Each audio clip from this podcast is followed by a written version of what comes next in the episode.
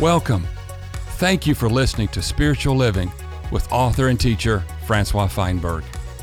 May the message you're about to hear earnestly touch your heart, and may it encourage you in your ongoing love of God the Father, your enjoyment of the Lord Jesus Christ, and your fellowship in both the Holy Spirit and the body of Christ.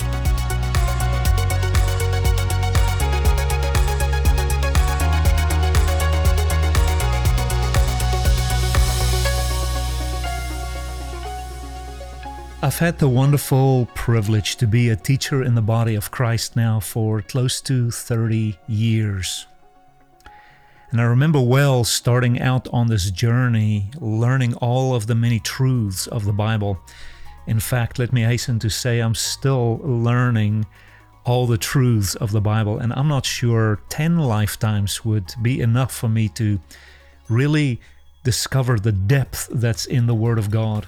And that's a big temptation for us as teachers or preachers in the body of Christ is we feel like we we need to know it all, we need to preach on it all, and of course we need to be well familiar with the full counsel of God's word, but um, so many of us can just fall prey to that temptation to, to to speak on this a little bit, speak on that a little bit, and as it were, jump all over the scriptures and not really mind the depths in a particular truth or a topic.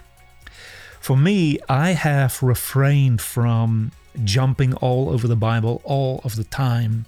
And I have honed in on a few things that for me have had a drastic impact on my personal walk with God. And among the many themes that I do embrace and I do speak and preach on, the, the greatest theme that is dearest to my heart is the theme of the life of God inside of a human being. Nothing thrills me more than to have students come to my school and open up the scriptures with them and just read to them these passages on the life of God in them. And then to connect the dots for them a little bit so that they can see that the Bible has um, a, a cohesive message when it comes to the life of God. And the message is not just that we're going to go to heaven and then experience the life of God. But the dots connect in such a way that we can even experience that life of God while we're living on this earth. And I tell you again, when uh, students sit around me, even adults, and I get to just connect these dots for people and watch the picture of of life form in their mind and in their hearts afresh, it it just it exhilarates me. And that's what you're going to experience in this teaching. This is a, a teaching that I ministered a very, very long time ago. And I have a few folk around me, and I'm just having them go from passage to passage. And I'm highlighting a couple of nuanced thoughts about the life of God in them. And I want you to notice how beautifully these passages are actually integrated. There's um, a few in Genesis that I want to tackle. There's uh, a beautiful passage in Ezekiel that I want to tackle. And then um, some in the New Testament and closing it up in the book of Revelation. The gist of it is this when God made the man, Adam, God, the scriptures would say in Genesis 2, God breathed into him the breath of life. And I'm going to capitalize on that, that out of the bosom of God comes breath, out of the innermost being, the core of God, if you will. God did not, as it were, just give him a truth or an obligation. God breathed his very being into clay. And there was this divine nature of God, as it were, that came into, you know, clay, Adam being red, earthy clay. And there is this joining of God and man. And that was the very first thing that God did with a human being is to cause him to live. And then, of course, God gave him a mandate to multiply, to, to guard the garden, to till it, to produce, to eat from this tree, don't eat from that tree. But if you read it carefully in its context, you'll see that before he was to do all of these things for God, Adam became alive with something that came out of the belly of God.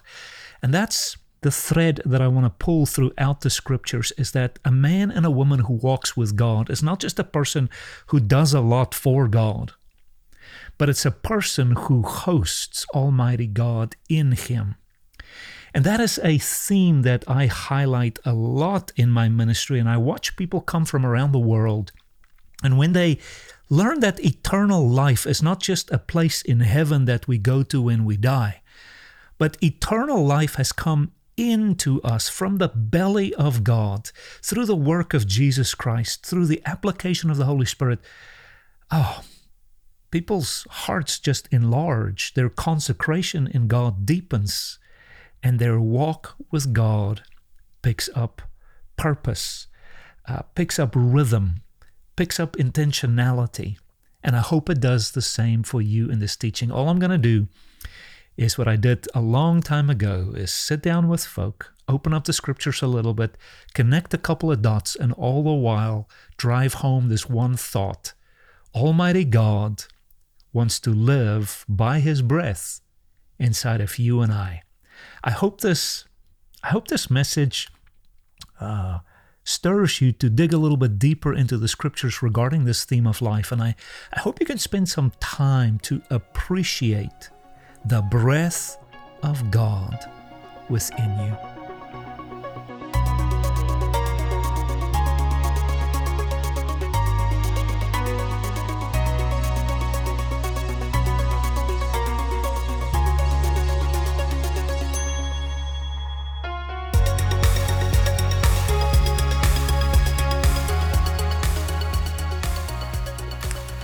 Father, we are so thankful to be alive today. Thank you that we are alive in our bodies. What a blessing, what a gift we've received um, from our parents to have this human life. But all the more, Lord, we want to thank you this morning that we have divine life within us. A life that is not of the flesh, not of my parents, a life that is not of this earth. It's a life that is not supplied by the stuff of this earth, it is from the heavens. And we want to thank you for that, Lord. Thank you that God lives in me today. The Lord is alive and well in me today. Even though, God, you're in the heavens, even though the Lord is seated in the heavenly places, I thank you, Lord, that you are real to me today because of the Spirit that lives inside of us. And we just welcome you, precious Lord. We just welcome you. In fact, let's just lift up our voice. Say, Lord, you're welcome. You're welcome. We just make room for you today. We present our bodies, Lord, as a temple. Here we are, God. Thank you that you fill us. Thank you that you supply us. Thank you that you're in us and not distant. We just are so glad, Lord, that we can be one with God in this very hour. And we just breathe you deep and drink you deep in a fresh way. And I pray, Lord, that you would flood into us revelation in this morning. In Jesus' name, Lord, speak to us, enlighten us. And Lord, show us from the scripture what the economy of God is. And Lord, show us how to live in that and partake of it and move in it and have our entire being governed by it. We bless you today, Lord. We bless you, Lord Jesus. Amen. All right, so from your sketch, life is at the central of all of God's dealings with you. And I submit to you that if life is not the source nor the supply, culture will be. And as a son of God and as a daughter of God, we do not live by the influence of this earth. Otherwise, Paul would say we are worldly. John would say we are in love with the world. And you and I have actually been redeemed out of the world. And even though we live in this world and two feet fully grounded upon this earth, You and I are people no longer under the influence and the domination of this earth. That is, culture should not be stronger in me than heaven. That is, the mind of this world ought not to be stronger in me than the mind of God. Because we were born not of this earth, we were born of the heavens. We were inbreathed from above. In John's Gospel, Jesus speaks to Nicodemus that which is born of the flesh is flesh. You're born of your parents, you're sure to resemble some aspect of your parents and some aspect of their influence and their education. But you and I have been born of the Spirit. Therefore, we resemble the Spirit. And the Spirit lives inside of us, and the Spirit dispenses and supplies life to us. And that's what I want to tackle this morning. What is this flow of life on the inside? What is this river, this fountain, this tree that we so called ate, the tree of life? What is this experience of life on the inside of us? Because it affects the entirety of my Christian life. If I don't live by this indwelling Lord and by this indwelling Spirit, if I don't live by this indwelling life supply and provision, if I don't live by heaven inside of me, I will live by the dictates of the earth. I will live by the fluctuations of culture and the fad and the norms of culture. I will live by the persuasion of culture. I'll even live, like we learned a little earlier, doing everything that is right in my own eyes. And that is not how we want to live. God has an economy, God has a kingdom, and He's already set up the perimeters of His kingdom. He, have, he has set up the, the guidelines, the way that we will live and move and conduct ourselves in this kingdom. And then He invites us and He says, If you want to come into this kingdom, the gate is very, very small. And the way strait and very, very constricted. We don't come into this kingdom the way we think it is right. Just as much as Moses did not build the tabernacle the way that he thinks it's best. He built the tabernacle according to the pattern in the heavenlies, so that as it is in the heavenlies, it would be reflected and manifested on this earth. So we ask the question why the book of Leviticus with so much detail? Well, so that nothing was left to Moses or Aaron's imagination. Everything was regulated. Everything was prescribed so that man don't invent a kind of a life before God. God himself is that life. God is the standard. God is the kingdom. God is the one that has created a constitution and said, This is my economy. This is how we will live the Christian life. Just as much as he spoke to Israel, this is how you will be my nation and be regulated as a people by me. So everything is of God, everything is through God, and everything is for God.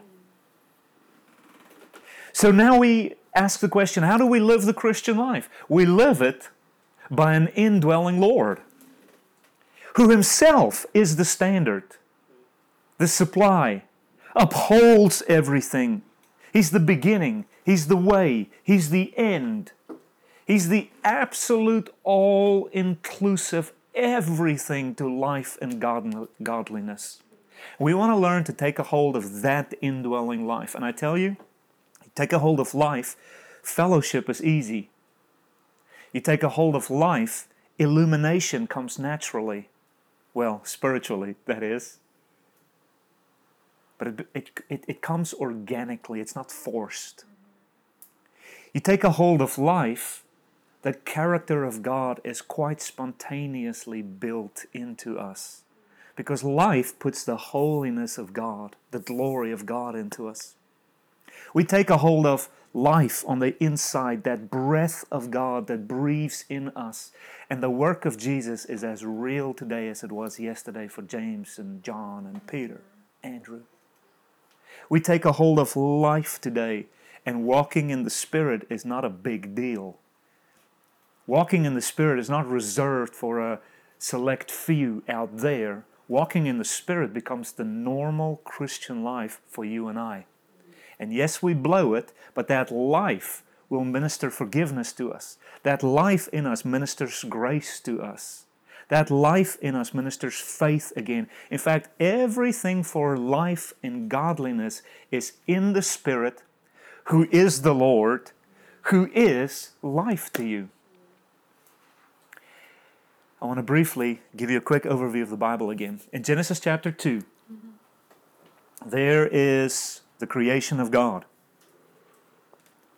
And we saw there in chapter 1 the Spirit of God hovering over the very chaotic, negative, dark situation of the judged and fallen earth at that time. And why is the Spirit hovering? To bring forth the economy of God, not the economy of Satan. We see there that God created, there in chapter 1. Then Satan distorts and hides and confuses and muddles all of what God made. Then we see in verse 3 there, chapter 1, God hovers and speaks, Let there be light. And the Spirit is there to manifest the burden of God, the heart of God, the mind of God, the wisdom of God, the purposes of God. The Spirit is the one that realizes. That's why in John's Gospel he's called the Spirit of reality. The Father wishes it, the Father wills it, and the Spirit executes. So, in a way, we can say that Father God is the one with the agenda. God, as Spirit, is the one with the application of it all. So, the Spirit is there hovering. God's burden is light. The Spirit dispenses light. God's burden is separation, cutting, dividing. The Spirit is there to cut and divide and separate. God's burden is that grass would come forth and herbs would come forth. God's burden is that there would be multiplication, herbs that yield and trees that produces. This is the heart of God, increase. And it's by the power of the Spirit hovering over this very negative situation that everything becomes divided. Things become manifested. Things find their increase by the Spirit of the living God. We see that the Spirit there, again in chapter 1, puts life in the sky, in the air. Life is manifested through birds. We see that life is manifested on this earth through animals and every possible creeping thing and the diversity thereof. It's as though God puts a testimony of life here on the earth. But not only that, God puts a testimony of life under the earth, in the oceans. In the sky, life. On the earth, life. Under the earth, in the seas, representing death, he puts fish, teeming,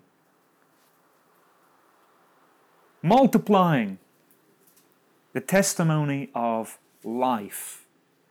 So the Spirit is there to dispense constantly give life to everything, and as it were, manifest the heart of God in it all. We come to Genesis chapter 2.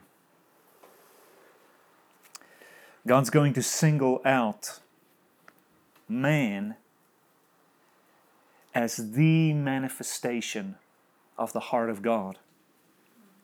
It says there, in verse 7. Jehovah God formed man from the dust of the ground. Dust.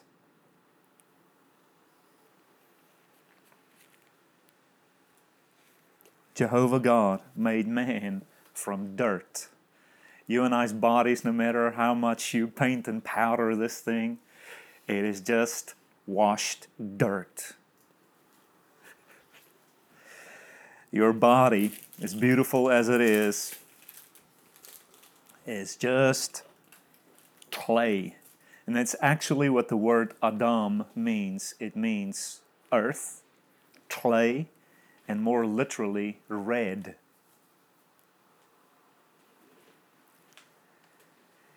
And notice here carefully in Genesis 2, verse 7, it says, God breathed into his nostrils the breath of life. Where does breath come from? The inside of man. And somehow from the inside of God, from the essence of God, from the inward parts of God.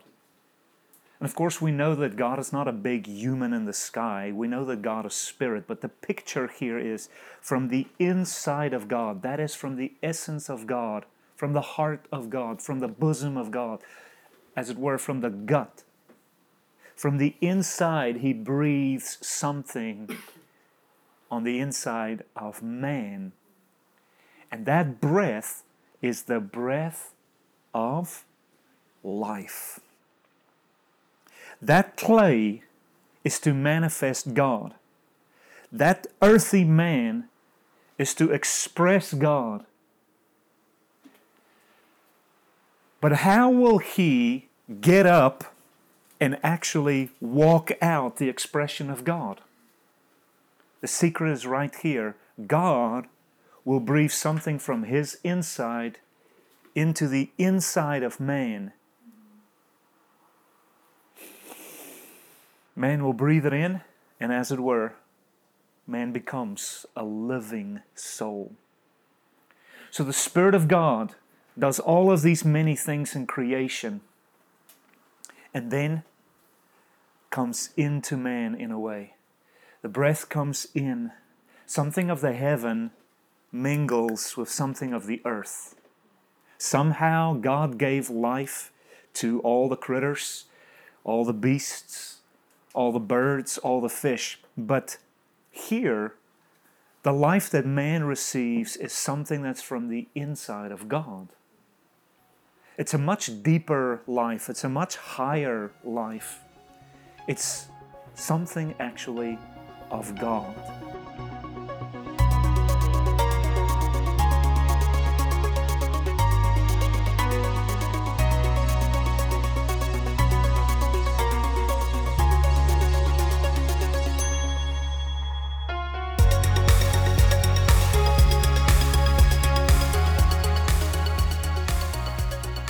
In the Genesis story, we have chaos and darkness and waste and emptiness. And then the Spirit of God is there hovering to bring about the heart and the purposes and the manifestation of God. And the highest manifestation of God is not birds or the mountains or the fish, it's man and then you see here in the Gospels, you see that the situation is dark. There's a crucifixion, chaos, shaking, darkness. You remember those three hours just of, of darkness on the earth? Same situation like there was in Genesis. Jesus Christ dies chaos rules. For three days and three nights, mayhem, devils rejoicing. How ah, we butchered the Son of God. Three days and three nights later, the Lord rises from the dead. And he appears to the disciples. And notice the story here, verse 19.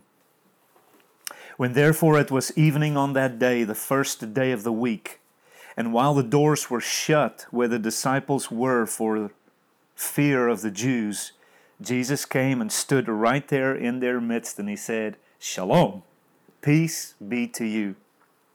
And when he had said this, he showed them his hands and he showed them his side, the marks of the cross. The disciples therefore rejoiced at seeing the Lord. Then Jesus said to them again, Peace to you, peace be to you, as the Father has sent me. Notice, I also am going to send you. It's just like the man there in Genesis. God wants that man to be sent into this earth. That man is to live and walk out the purposes of God. God is not the one walking this earth, man is the one. So God sends this man in Genesis. But how will this man live out the number of his days on this planet? By the breath of God. Is everybody with me? Here Jesus says to his disciples, All of you are going to go. You're going to spread and multiply, and you're going to penetrate the darkness of this earth. I want all of you to express me, to manifest me, and I want through you the glory of God disseminated into this earth.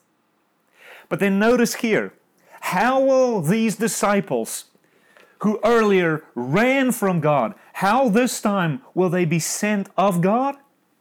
The key is there in verse 22. And when he had said this, he breathed into them. He breathes into them, just like there in Genesis. God breathes into the man the breath of life. How will the man stand up and live for the Lord? By the inward breathing. Amen. And so the Lord said to them, He breathed into them, receive the Holy Spirit. The Holy Spirit. It's the same story of Genesis repeated. And we know now that the testimony of Peter, James, and John and the other apostles, they went forth in the power of God, in the wisdom of God, in the manifestation of God. They went forth in the giftings of God.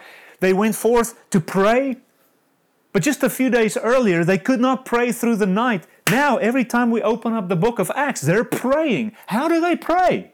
By the Spirit of God. Amen.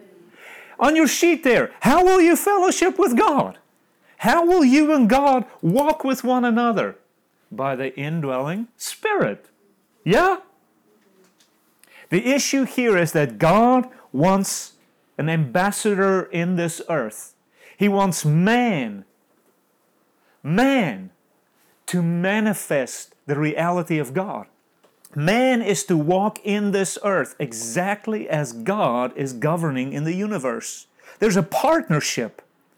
And in Genesis, he wants this man in his image, and he wants this man in his dominion, and he wants this man to spread and multiply and fill this earth. And he even says there in Genesis, he blessed the man. But how will the man live out this mandate, this calling? How will he live out the purposes of God? by the Spirit that is living on the inside. We have such a picture again there in Ezekiel 37. Briefly, let's go there. Ezekiel 37.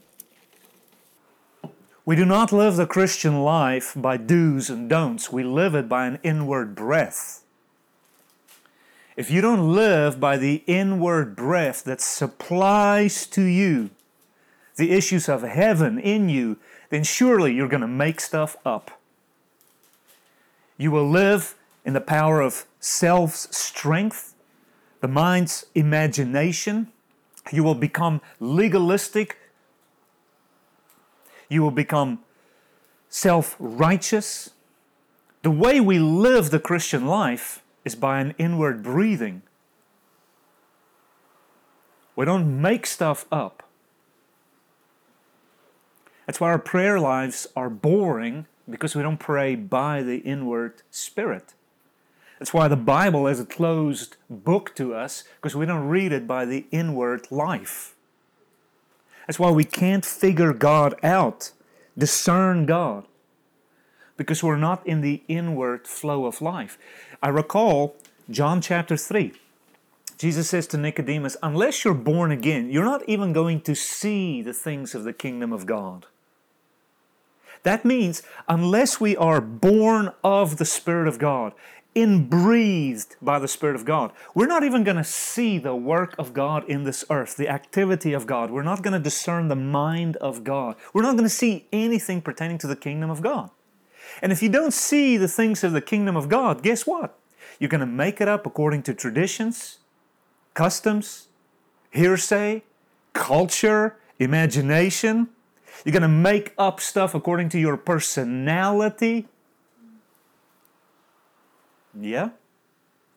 But if you are inbreathed by God and we learn to touch the inward life, you'll find yourself spontaneously coming into the kingdom and you'll start seeing the principles of the kingdom, the dynamics of the kingdom.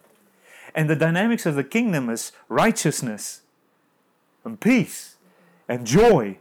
And again in Corinthians, he says it's power. The issues of the kingdom is just Christ. And we live out the manifestation of God by the inward supply. Ezekiel gives us such a picture. Look at chapter 37. The hand of Jehovah came upon me and brought me out in the spirit of Jehovah. By the way, the spirit of the Lord, the spirit of God, the spirit of Jehovah here is the key issue to the book of Ezekiel. Because Ezekiel takes place in captivity. The Jewish people are in judgment. It's dark, it's chaotic. Just like in the beginning of Genesis, there's a dark situation, and the Spirit of God is right there, hovering to move and bring a recovery, a restoration, a re manifestation. We see the same thing here in, in Ezekiel's time. They're out there in Babylon in captivity. The situation is dark. There's no temple. The worship of God is gone. People are in a death situation, and the Spirit of God is there to do something. So the Spirit of Jehovah, and He set me down in the midst of the valley, and it was full of bones. Oh, by the way, in our modern Christian vernacular, we talk about mountaintops and valleys. Oh, I don't want to live in the valley. It's just hard. But I want you to notice where the Spirit of God is in the valley, in the darkness, in the chaos. Amen. Amen. Yeah, we should not run from the valley because it's in that valley where the Spirit is hovering to do something. This is what's going to happen here. It says in that valley it was full of bones. So we see man again in Genesis, this picture of the dirt man, and he's going to be inbreathed of God. We don't find God breathing into cattle. Man is the issue. In the gospel narrative in John, Jesus breathes into people. The Spirit of God is here to do something for man. Verse 2 And he caused me to pass all around among them and there were many on the surface of the valley, and they were also very dry. You know, when you say, Oh, my walk with God is just so dry, you're describing Ezekiel 37. He saw you.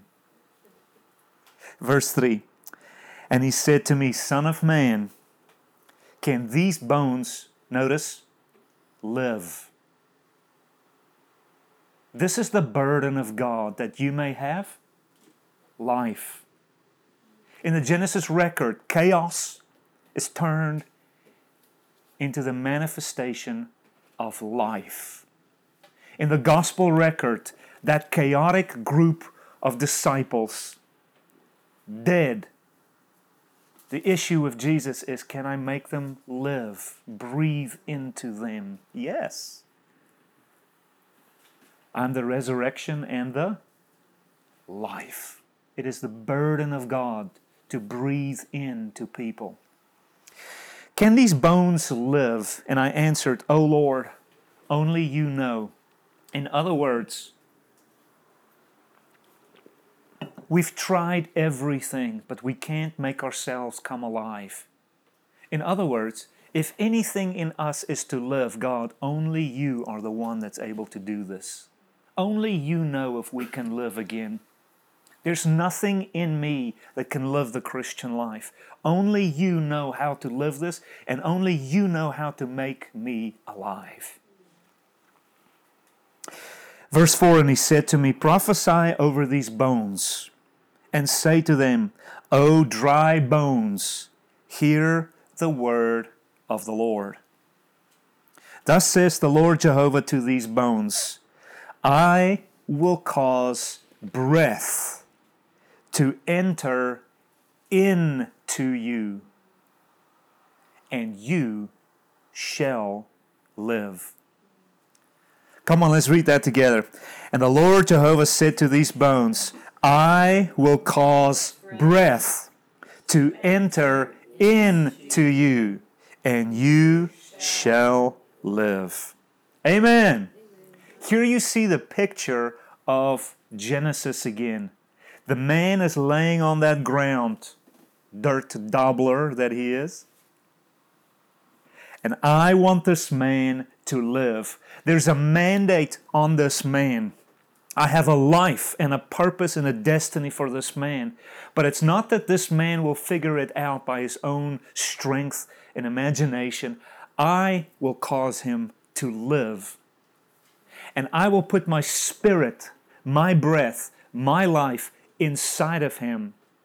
And then Paul comes and he calls it the law of the Spirit of life. This man will live out the calling of God by the power of God, by the life of God, not by religion. Verse 6 And I will put, notice who does the work? God. It's of Him, it's through Him, it's unto Him. I will put sinews on you, and I will bring flesh back on you, and I will cover you with skin, and put breath in you, and you shall live. Notice that word live again. Circle these words because a picture is forming here.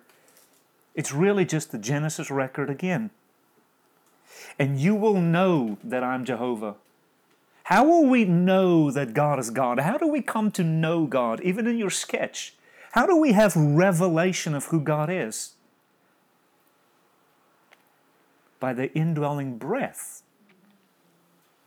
Now, notice here in verse 6 God is the God of recovery.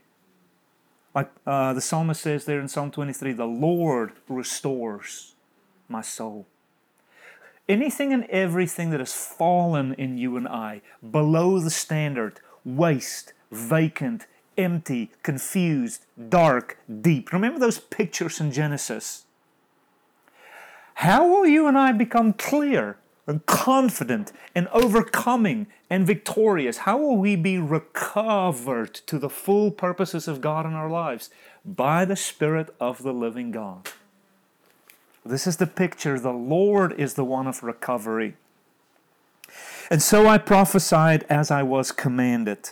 And as I prophesied, there was a noise. And suddenly, a rattling. And the bones came together, bone to its bone. When the breath enters in, you and I find restoration quite organically, deliverance, building quite organically. On your sketch there, how do you fellowship with God and just how does things come together for us? I tell you again, and I'll say this for the rest of the morning by the indwelling Lord. And I looked, and there were sinews on them, and flesh came back, and the skin covered them, but there was no breath in them. And then he said to me, Prophesy to the wind, prophesy, Son of Man, and say to the wind, Thus says the Lord Jehovah, Come from the four winds, O breath, and breathe on these slain that they may live. It's all done by the breath of God. And so I prophesied as he commanded me, and the breath came into them, and they lived and stood up on their feet, an exceedingly great army.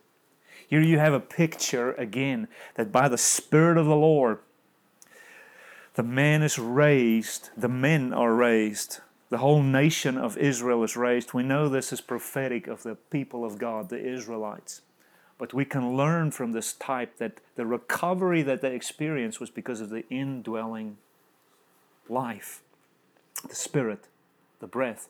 But here we see another hint. How will they live forwards? They will war. They're an army.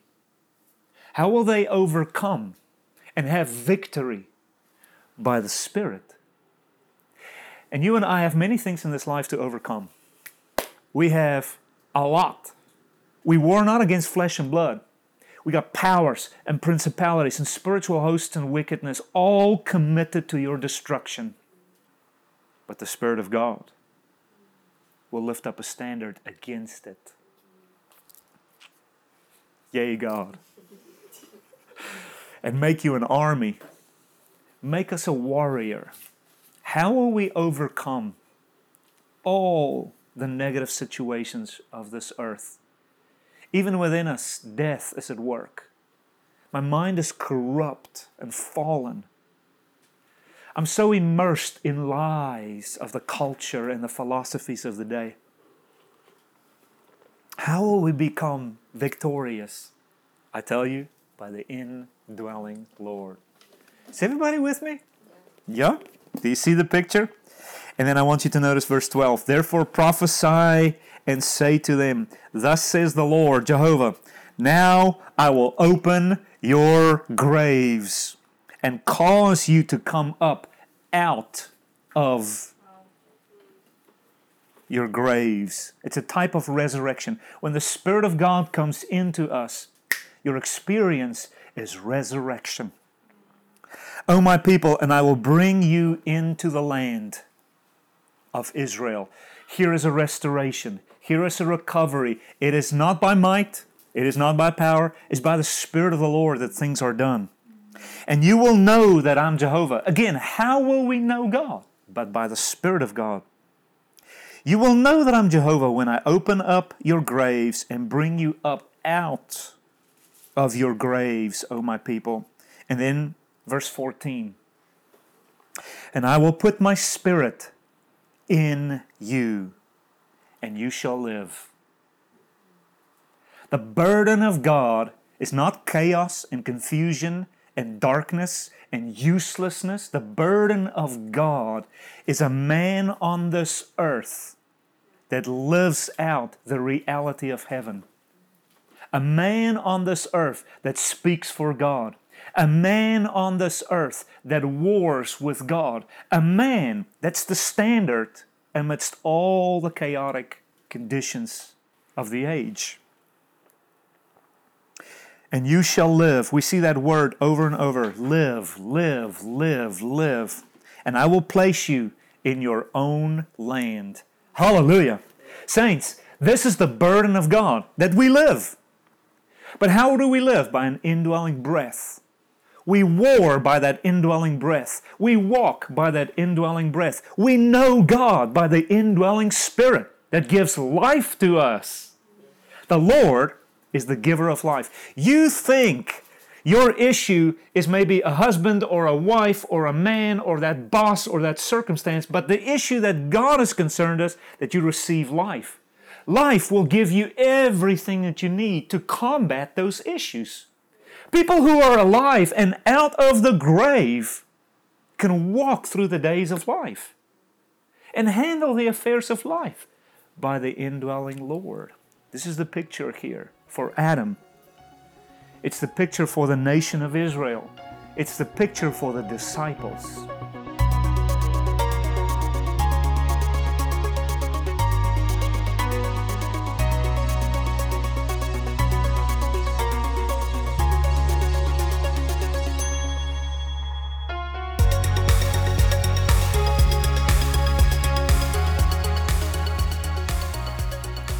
Flip back to John's Gospel, chapter 1. Verse 4 In him was life. The heart of God is life. The purposes of God is life. In Him is life. In Him. So when He breathes out of His bosom the breath of life, it's a picture that deep within God, life is the central issue. Go to Deuteronomy chapter 30. Look at verse 19. I call heaven and earth to witness against you today. I have set before you life and death, blessing and curse. In Matthew 7, Jesus speaks again of these two issues the small gate, the narrow way, life. The broad, wide, big, glamorous gate, the gigantic road, death, destruction. It's why we say if the gate you're at is crowded, you're probably at the wrong gate.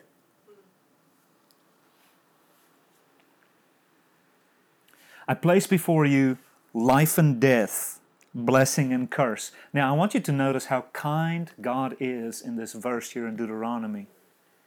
Instead of letting the man just toss a coin as to which one he wants to choose and kind of make it up or reason it out, it says here, therefore, choose life. It's like God's giving us a hint. Hey, um, there's death, there's life, there's there's curse, there's blessing. Oh, by the way, choose this one. Therefore, choose life that you and your seed may live. Now, the context here, of course, is obedience, following God, all those types of things. But the principle is at the heart of God, there's life. Life. Turn to 1 John before we get to Revelation. 1 John chapter 5. Verse 10 He who believes into the Son of God has the testimony in himself. He who does not believe God has made him a liar because he has not believed in the testimony which God has testified concerning his Son. And this is the testimony that God gave to us eternal life and this life is in His Son. Of all the many things God can give us, eternal life is predominant. And then verse 12 He who has the Son has the life. It's very emphatically stated. You don't have just some kind of life. You've got the life of Jesus Christ Himself, the eternal life, the resurrection life, the inbreathed life. He who does not have the Son of God does not have the life, the highest life, the uncreated life. Again, the burden of God in Genesis is that life would be manifested out of that death, chaotic situation on the earth. We see there in Deuteronomy, God wants His people to live, come out of Egypt, come out of Egypt through the Red Sea into the good land so you can live and prosper. I come to give you life. We see in Ezekiel the bones, a death situation, a scattered situation, a confused situation. And God says, My heart is that the bones would live. They'll bear my testimony and be recovered completely because of my spirit that's going to move inside of them. On the day of resurrection, the Lord comes to a bunch of zealots, a bunch of fearful folk, folk who've been very religious, folk who are dismal failures And instead of giving them a lecture as to how to do better, how we can persevere better, how we could have prayed through the night better, he says, Hey, peace to you. All your failures, peace. Get over it. Stop worrying about how you denied me and betrayed me and ran from me and deserted me. Just peace to you. All that inward storm and confusion and guilt and condemnation, peace. Now, receive my spirit. And he breathes into the disciples like God Almighty breathed into Adam. Isn't that beautiful? It's an exact repeat of the same story. It shows us the burden of God. In Acts, He is the one that gives life. Now, Paul is there in Athens to intellectual folk. He's presenting this picture of God. And if I was there, silly me would have presented God as He's the one that can clear up all the answers of the earth. He's the one in whom is all the knowledge. He's the one that can explain everything. He's the one that is intellectual and has all revelation.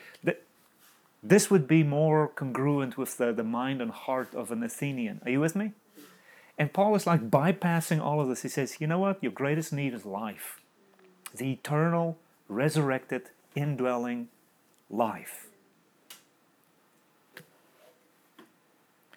In First John, if you have this life, you have the life. It's the heart of God that man would live. Actually, go to 1 Corinthians 15 before we wrap up in Revelation. There is a contiguous theme throughout the entire biblical record, and it's the heart of God, that life would be your experience. So, as we talk about the Christian life, I know y'all want to know how to read the Bible. How do I evangelize? How do I give away all my money? How do I go die, martyr Nate? How do I lay down my life? How do I pray? How do we cast out devils? Francois, please teach us now the deliverance steps. Hey, we're going to get there, okay? Well, life life. In that life of God is everything that you need. The commentary here in our Bibles often describes God as the all inclusive everything. And that's what Paul was hinting at in Acts 17. Y'all's gods constantly needs offerings and sacrifices and my God does not. He's all inclusive. He doesn't need a thing. In fact, He gives. He's not the receiving God, He's the giving God. Notice here in 1 Corinthians 15 this beautiful verse describing again the heart of God, the way of God, the burden of God is so that you can live. Notice verse 45.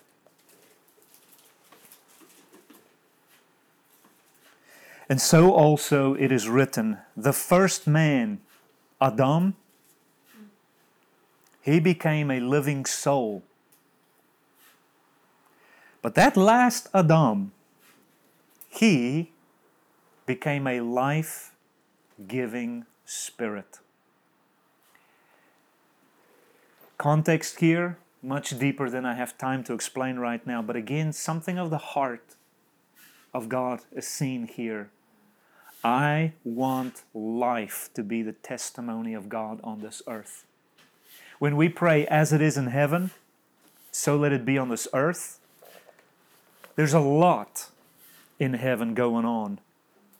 But the greatest thing that God wants to be reflected into this earth, that is the reality of heaven, is that God lives, God doesn't die, and man here is to reflect that. Is the greatest issue in God's heart. And then notice lastly Revelation 21. Let's start at verse 1. And I saw a new heaven and a new earth. For the first heaven and the first earth passed away, and the sea is no more. In typology, we know that sea, the oceans, represent death. In the beginning stages there of Earth's history, the entire earth became baptized in water, a type of death. And then out of that, the land was manifested. The Spirit of God brought forth life, and man stood on the land, which represent Christ. The waters represent death. So you see the heart of God here in the new creation is that death would play no more part, life would reign in verse 2 I saw the holy city, the new Jerusalem, coming down out of heaven from God, prepared as a bride adorned for her husband. And by the way, there is the exact interpretation of what the New Jerusalem is all about. It's not a city, the entire book of Revelation is a type and shadow and a picture uh, type of narrative.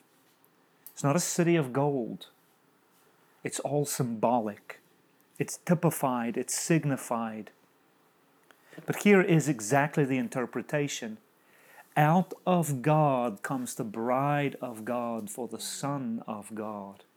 Remember, you and I were born out of God, were we not?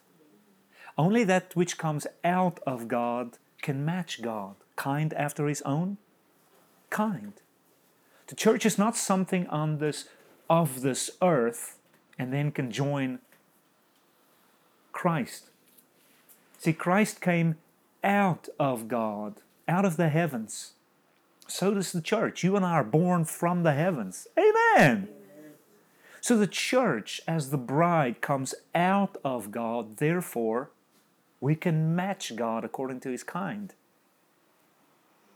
That's the exact interpretation is this is a picture of the blending, the marriage, the coming together of God and man. That is, God and his bride. And I heard a loud voice out of the throne saying, Behold, the tabernacle of God is with men and he will tabernacle with them, and they will be his peoples. God has been hanging out with angels for a very long time. And he's like, I'm done. I love man. I want to dwell with man. And at that time, it will be explained to us why we are so valuable. Right now, we have to believe it by faith. You and I, we want to hang out with angels. God says, no, people. So I submit to you, and He says, love one another. I think He means it. Because this is where His love is, this is where His passion is. I think when God means get along and forgive and live at peace with one another, I think we need to pay attention to that a little bit. We all want to have visions of angels and be raptured up there and hang out with angelic beings. God's like, I'm done with them. I'm going to come down to where you are.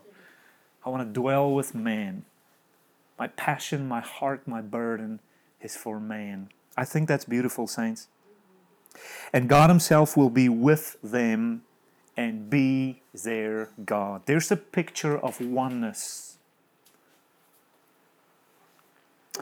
Verse 4 And He will wipe away every tear from their eyes. In other words, no more sorrow, no more pain, no more disappointment.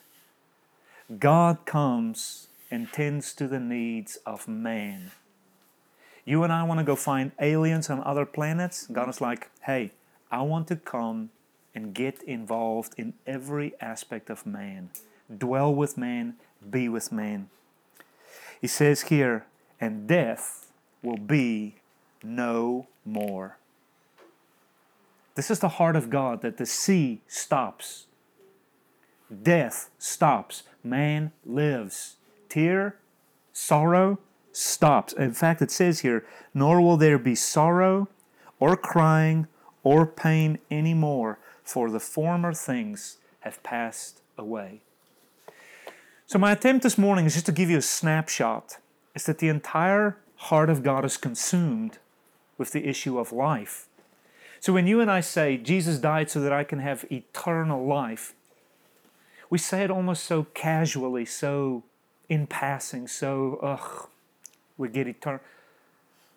Y'all, we were given an enormous gift, which is not just a kind of a condition we're going to live in, it's a nature that was given to us. You were not just given a kind of a condition out there that's warm and fuzzy and cozy with golf courses called eternal life. Mm-hmm. Mansions and Ferraris and where all your wishes come to pass. You were not given just a kind of a condition. Eternal life, that life that God breathed into man, you actually received the essence of God, which is spirit, light, love, life, and eternity. It's the nature of God. When He breathed into man, when Christ breathed into man, you receive the essence of God, not just a kind of a condition that will be over there. You receive the Spirit, which is of life. You receive the light of life you receive the indwelling love of God. You receive life itself, and you receive the nature of that life, which is uncreated, it's eternal. That's what we're going to discuss. Because the day that you got born again, you received eternal life. And by the engine of that eternal life, you will live the Christian life.